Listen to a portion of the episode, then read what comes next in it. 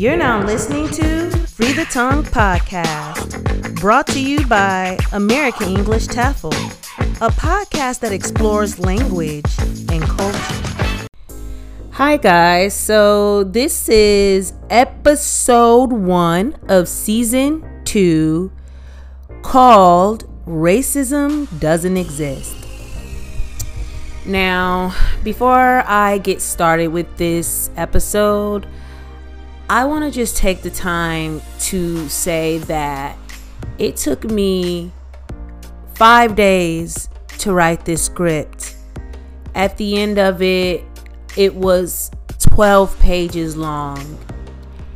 And generally, it doesn't take me this long to write a script, but this was such an emotional toll on me because of the content matter that I'm going to be speaking about today, that I couldn't sit and write it for long. I didn't want to write it. I didn't want to do it because it was putting me back in the place where all of this happened.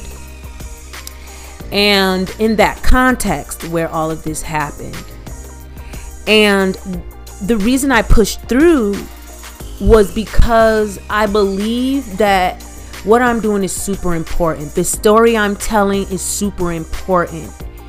And though I am afraid, though I am scared of how people are going to take this, what people are going to say, how they're going to think of it, especially because of the context in which I work, and this is going to be the context in which this situation happened.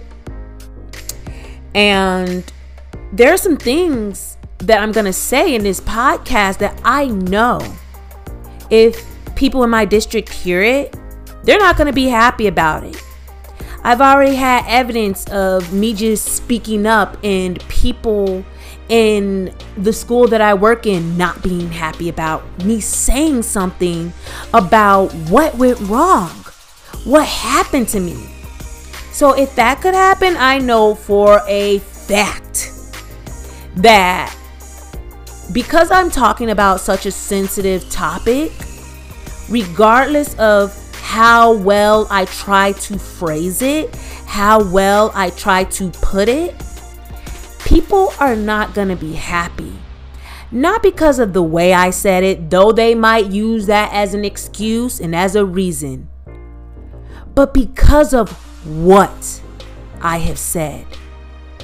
And I really, it took me two more days to determine if I was going to change some parts of what I said uh, in order to lessen the blow of the actions that were done to me, that caused me harm, that caused me pain. And yet still I was thinking I wanted to go back and protect my oppressors, to protect those who, without hesitation, easily inflict their actions upon me with no remorse. I have been defending them. I have been trying to make it seem that it was better than it actually was. But that is why these sort of things are allowed to continuously happen, because we are too afraid to be honest and to tell the whole story. And so I decided I'm not going to change it. Everything that I am saying in this podcast today is honest and true from my own perspective. Now, I acknowledge that everybody has their own perspective. So the people involved in the story, which I will not name names. You guys don't know what district I work in. You guys don't know where I work. You don't know who the people are I'm talking about. You just know I'm in Michigan. So I will afford them that protection, but I will not give the protection of hiding my true feelings, because I have already been silenced. I have already been silenced. So as you can see now, this is very... a very touchy topic for me because it's painful. And I'm tired of having to pretend like I am not experiencing harm for the benefit of my oppressors, so they can easily and more are, are, are more able to digest me speaking up about it. So without any further ado, I'm going to get into this podcast episode. Racism doesn't exist. So, in a sarcastic way, I always tell people racism does not exist. But in the book Raciolinguistics, researcher Robert J. Pedosiva gives us some tools to capture this phenomenon that shows up in statistics that paint a picture of disproportionate negative trends on Black people and often other people of color, but somehow is never seen in real time. Those tools are locus and temporality. Locus means where something is happening, and temporality is when something happens. In layman's terms, think time and place. But in the educational field, we say the context. Yep, that's right. The way you deal with racism, or any of the isms for that matter, is to keep the conversation in the context surrounding the events. Your oppressor, and by oppressor, I mean anyone who has a higher social ranking than you, will use every applicable logical fallacy in the book to prove that they are not racist, with a healthy dose of gaslighting too. It does not matter if they have a background in sociology, have spent years working with marginalized students. It doesn't matter if they can even speak with the accent or speak the language of those they have social power over. When positions of power are given to those who are not invested in the communities of the marginalized, as in living in them, to those who fail to understand the culture of the marginalized, for example, failing to appreciate or accept cultural differences such as dress, language, and cultural ways to solve problems. When institutional power is given to them over the marginalized, they will act on bias that will lead to disproportionate negative effects on the marginalized within any institution. But let me stop speaking abstractly. I was prompted to this episode because once again, I found myself at the mercy of white supremacy found in education. And of course, it looked at me, a Black woman, and deemed me not good enough. I mean, what do you expect from white supremacy? But to deem anything other than white, the supreme, as good enough. It's exhausting moving through American society in the body of a Black woman. Anyhow, instead of speaking abstractly, I will share with you my experience of institutionalized racism happening in real time to provide you with the locus and temporality or context to see it. Let's start with the locus or time. This started two years ago when I finally got my State of Michigan approved teaching certification. My TAFL certification program is also a Michigan State approved program. However, the potential teachers that go through my program will not be subjected to the same sort of evaluations. You are only subjected to these evaluations if you go through a classroom teacher certification program. Once I became certified, I became required to have my teaching performance evaluated by what is called the Danielson rubric. The Danielson rubric is supposed to evaluate teachers to determine if they are effective or ineffective. It sets what are the standards of an effective teacher, making it a tool of the institution of education. Now, here's where the funny part comes in. The institution of education is made up of the many individuals whose jobs in some capacity is related to education. The institution is not just some inanimate object. The institution is every person in the educational field, including myself, my administrators, and my fellow teachers. We make up the institution. Therefore, when we say institutionalized racism, a phrase most people are comfortable with, we are saying racist people who work in education, a phrase most people are uncomfortable with. The temporality or place of the context is being evaluated by white administrators in a predominantly black and brown student school district that, though it is linguistically and culturally diverse, most of the teaching staff are white. So in summary, the context in which I experienced institutionalized racism began at the time when I started my career as a classroom teacher. It happened in the place of a district that has predominantly white teachers and administrators, though the student demographic we predominantly serve is black and brown students, which I will take the time to note. You will never in the U S A find a district with a predominantly white student demographic that has a predominantly black administration and teaching staff. Let us be able to open our eyes right there. I'll also add here, diversity is great. All school districts, regardless of the ethnicity of the student demographic, can benefit from learning from a diverse staff.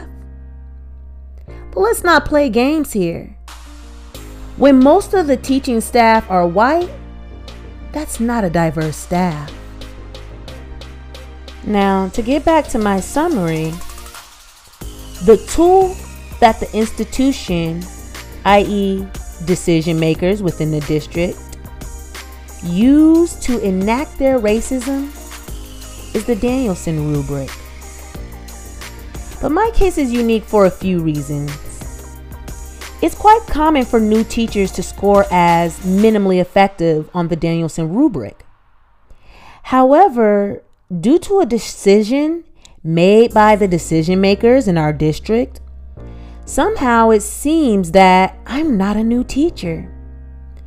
A new teacher is classified as someone who has had their state teaching certification for two years or less. Although, for reasons that remain unclear to me, though I was hired in as a Michigan certified teacher in twenty twenty, I am considered a third year teacher. If a third year teacher is rated minimally effective three times, they're at risk of being fired, unlike teachers within their first two years. And by three times, I mean they're saying that I have been in the district for three years. And in every observation in those three years I got, including the COVID year, I was rated minimally effective. It's funny how when racists want to get rid of you, they use the tools of the institution to do it.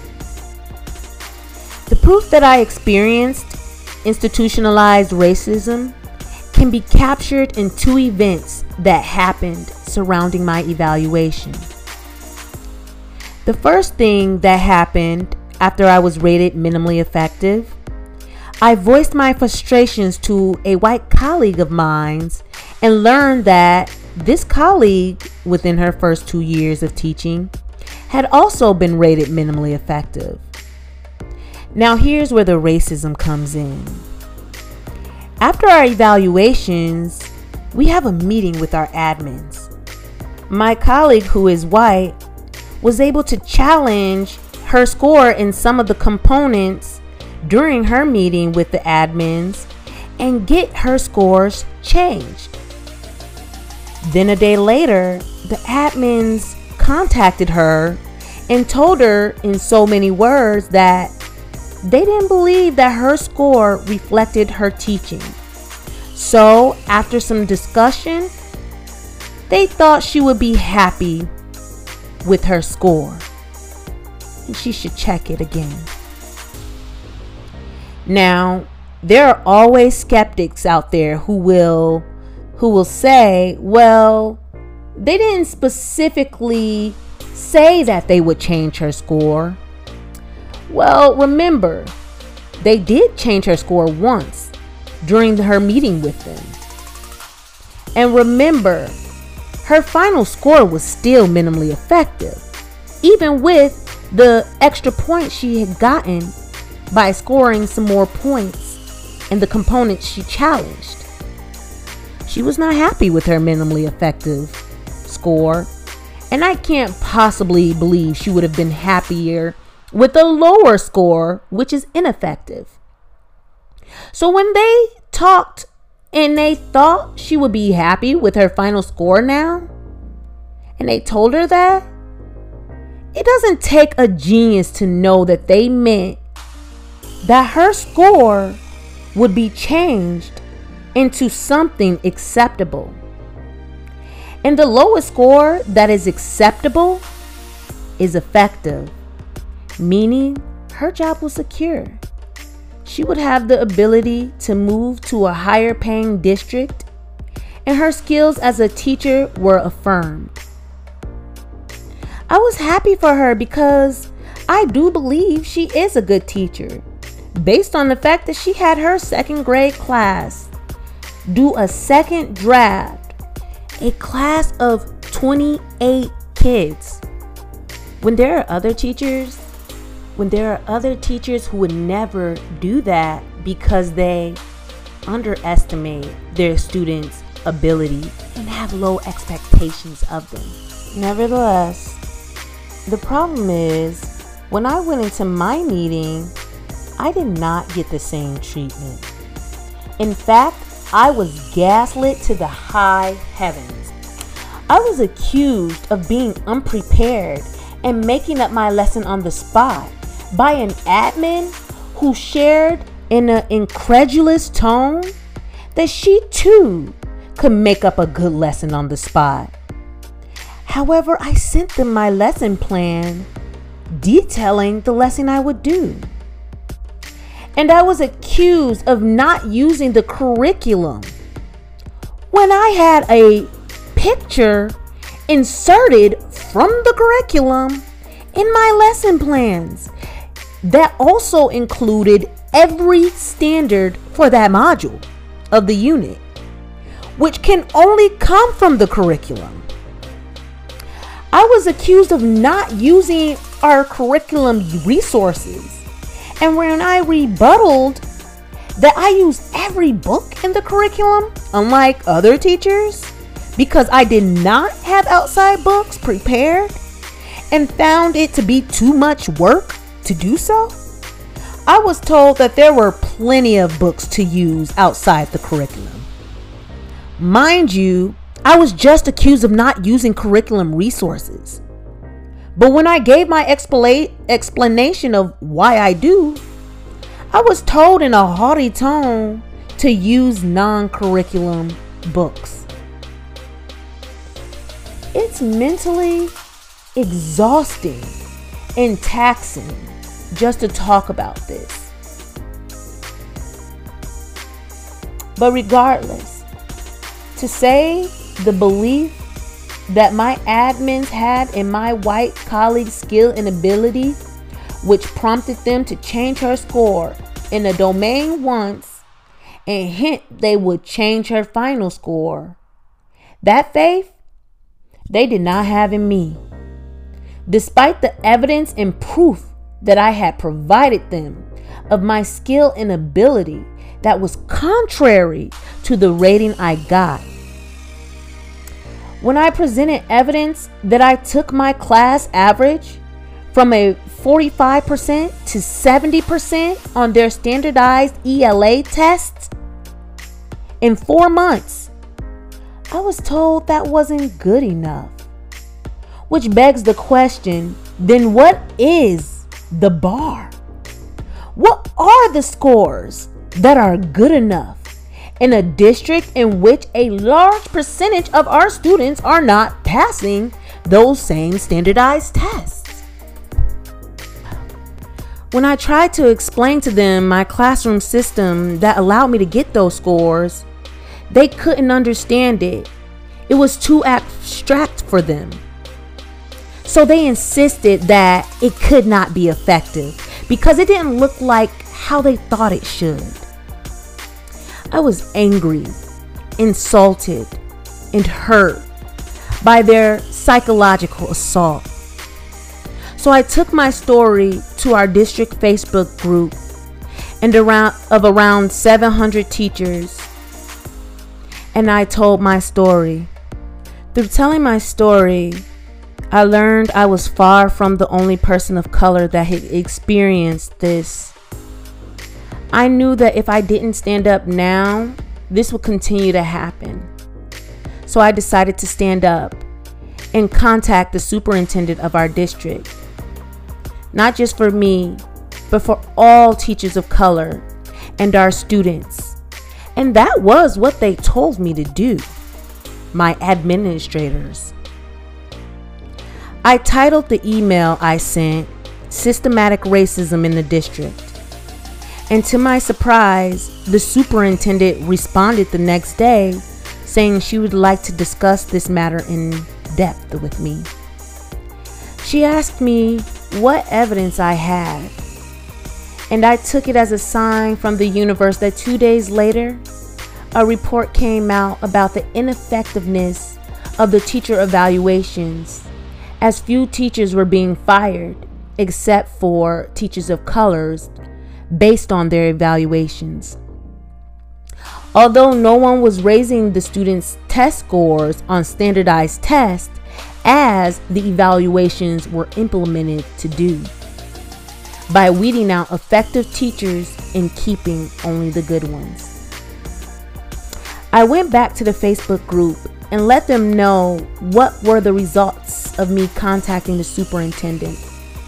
I also shared with them my very diplomatic message to my admins, asking them if we could work together to set a precedent for how the district should handle these sensitive issues.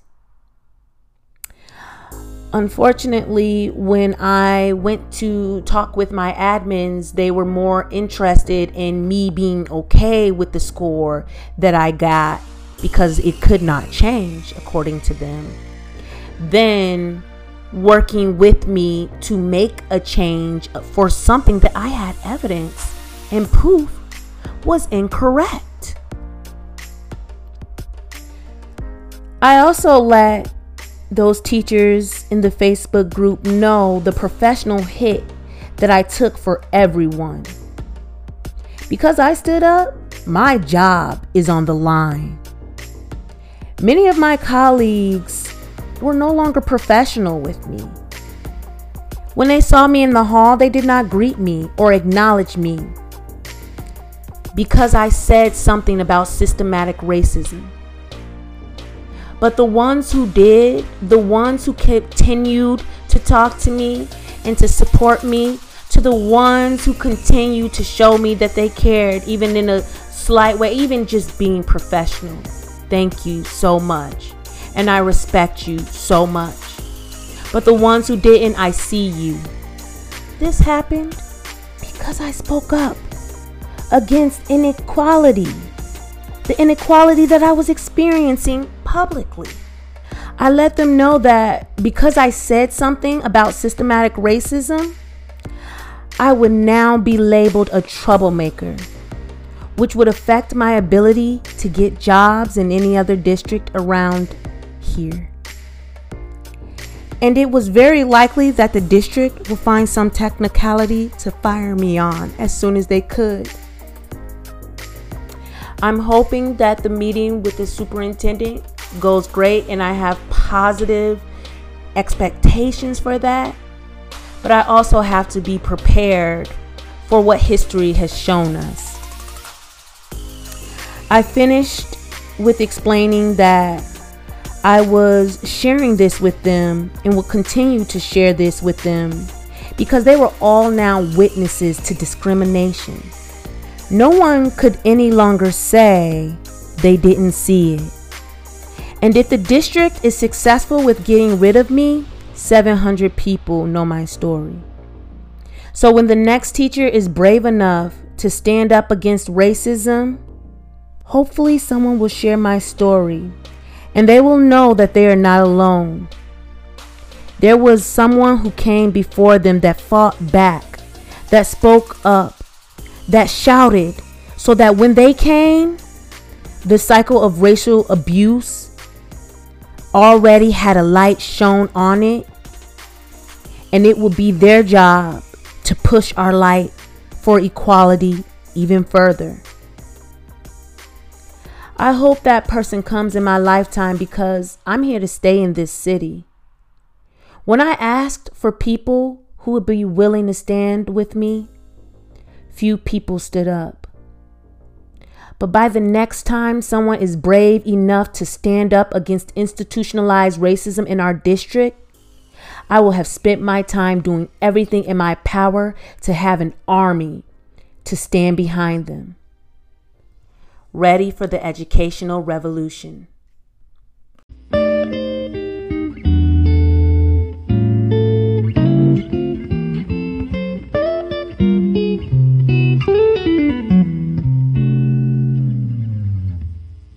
All right, folks, that's all for this episode. I hope you've all enjoyed listening to this podcast for community, brought to you by American English T A F L. I'll see you next time.